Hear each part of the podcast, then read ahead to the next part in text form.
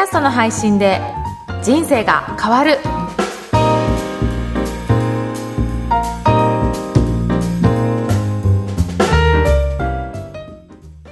こんにちは、声ラボの岡田です。こんにちは上田です岡田さん今日もよろしくお願いいたしますあよろしくお願いします。今日のテーマは何にしましょうか？はい、今日のテーマは、はい最近私の方でよくやっている、ポッドキャストのセミナーですね。はいその内容をちょっと一部公開させていただこうかなと思ってます。はい聞きたかったです。はい。はい。あのーポッドキャストって、はい。まあ、何がいいのかってこの番組でもすごく伝えさせていただいてるんですけど、うん。えーこのポッドキャストのセミナーではい。一番重視してるのって、い、ろんなあるメディアの中で、まあ、それぞれ特徴があるので、別にポッドキャストだけやりましょうというよりは、うまく活用して、ご自身のビジネスにつなげていただきたいなと思って、うん。もうちょっと広い範囲でお話しさせていただいてるんですね。はい。なので、ポッドキャストってどういう特徴があって、うん。どういう位置づけなものなのかっていうのをちょっと体系的に説明させていただいて、うん。で、その上で、じゃあこういった特徴のあるポッドキャストなので、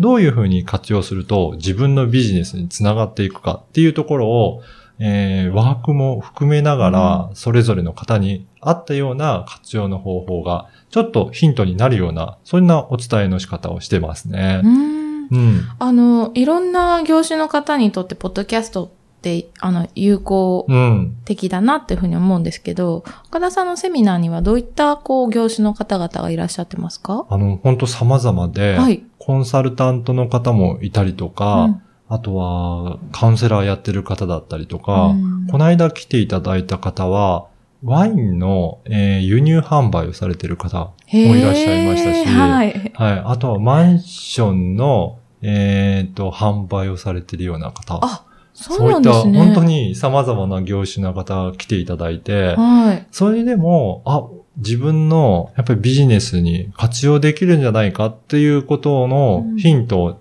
ちゃんと得ていただいて、はい。それで、えー、ポッドキャストのセミナーを活用していただいている方が今増えているんですよね。うん。うんあれですよね。なんかこう、もちろん接客っていう、なんていうんですか、お仕事の種類といいますか、はい。人と接する方で、かつなんかこう、個人の方向けに、うん。あの、お仕事されてる方がなんか多いのかなっていうふうに思ったんですけれども。そうですね、うん。やっぱり、このポッドキャストを聞いてる方は個人の方が多いので、はい。その方に向けてうん、いろいろなサービスをその方の思いとともに伝えるっていうことですよね。うん。単に商品を見ただけでは伝わりきれないものを、やっぱりどうしてそのビジネスやってるのかっていう思いとともに伝えることによって、よりその商品やサービスの良さが分かっていただけるかなと思います。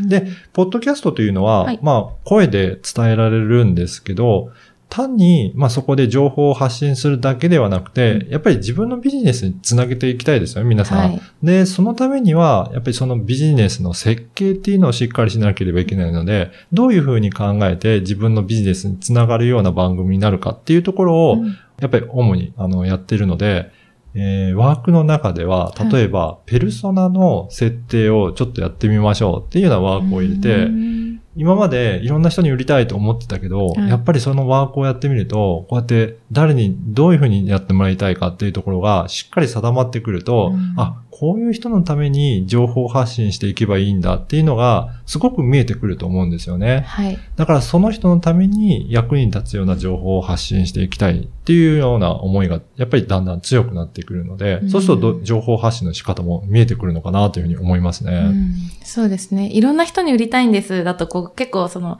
情報がバラバラしますけど、そうですね。こういう仕事をしてて何歳でこういう方に売りたいんですっていうのをもうちょっとこう伝えたい情報がこう端的にってきますよね。そうですね。うんうんうん、そういったことも実際に、えー見えてくると、うんあ、このポッドキャストのセミナーやって、で、あとは自分のビジネスにどうつながるのかなっていうのがより具体的にイメージできるかなと思いますね。うーんうんこう参加者の皆さんはワークをやったり、ペルソナ設定して、こう、どんな感じで感想などをいただいているんですか？そうですね。だから今まではちょっとぼやっとして、はい。なんとなく売ってたけど、うん。やっぱりそれよりもしっかりと誰に売りたいかっていうのを定まったことによって、うん。より明確にメッセージを打ち出せるなっていうふうにおっしゃってますね。うんそうすると別にポッドキャストに限らず、うん。ブログとか、はい。あとは Facebook の発信でも、うん。そういった方に向けてしっかりとうん。情報発信できるので、まあいろんな情報発信に活用できる内容かなというふうに思いますね。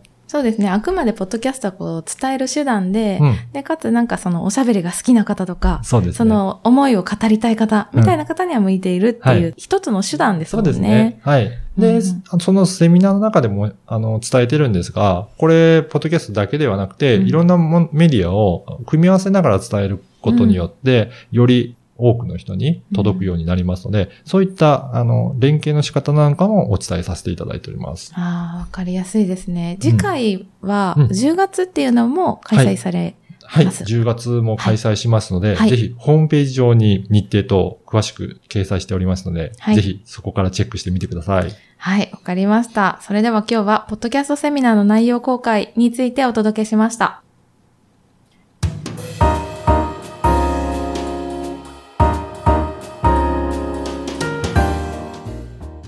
続いては、おすすめのポッドキャストのコーナーです。今回ご紹介する番組何でしょうか？今回は会社と経営を強くする実践ウェブ活用ポッドキャストという番組です。はい。これ私もすごく参考にしながら聞かせていただいてるんですが、はい。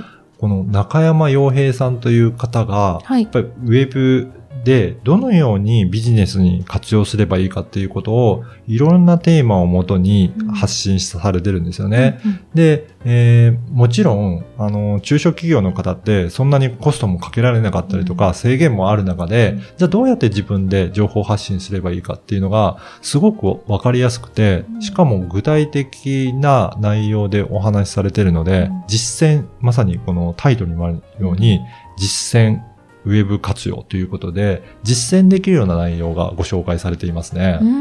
この方はもともとその、そういった中小企業の方向けにコンサルをやってる方なんですよね。そうみたいですね。うんうんはい。あのーホームページとか、あとは、ポッドキャストの説明文も見ていただければすごくわかるんですけど、んあの、そこに書いてありますのは、630歳以上の支援経験あるということで、かなりの実績を踏まえて、その経験のもと、いろいろなお話をされてるなっていうのがすごくわかります。うん。で、例えば、あの、直近での配信だと、ホームページで集客がうまくいかないことより、もっと怖いことは何かっていうような感じで、うん。なんかいろいろと、あの、実際にどういったことが、あの、起こっているのかっていうこともすごくわかりやすくありますし、あとは選択肢の多いウェブの世界で選んでもらうために必要なスタンスとか、本当にこれから実践できるような、あの、テーマでお話しいただいてるなというふうなことを感じますね。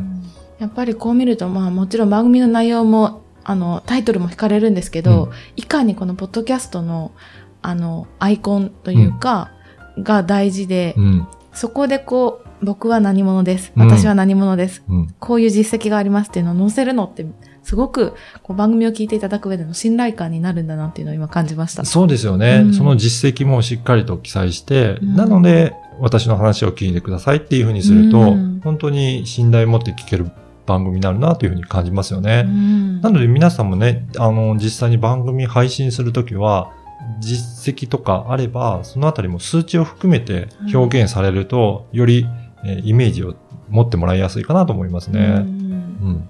この方は、ウェブマーケティングやうんウェブ活用で手が止まってしまったり、すぐに調べ物をしてしまう。そんな方に根本的なウェブに対する考え方、捉え方をお届けしていると。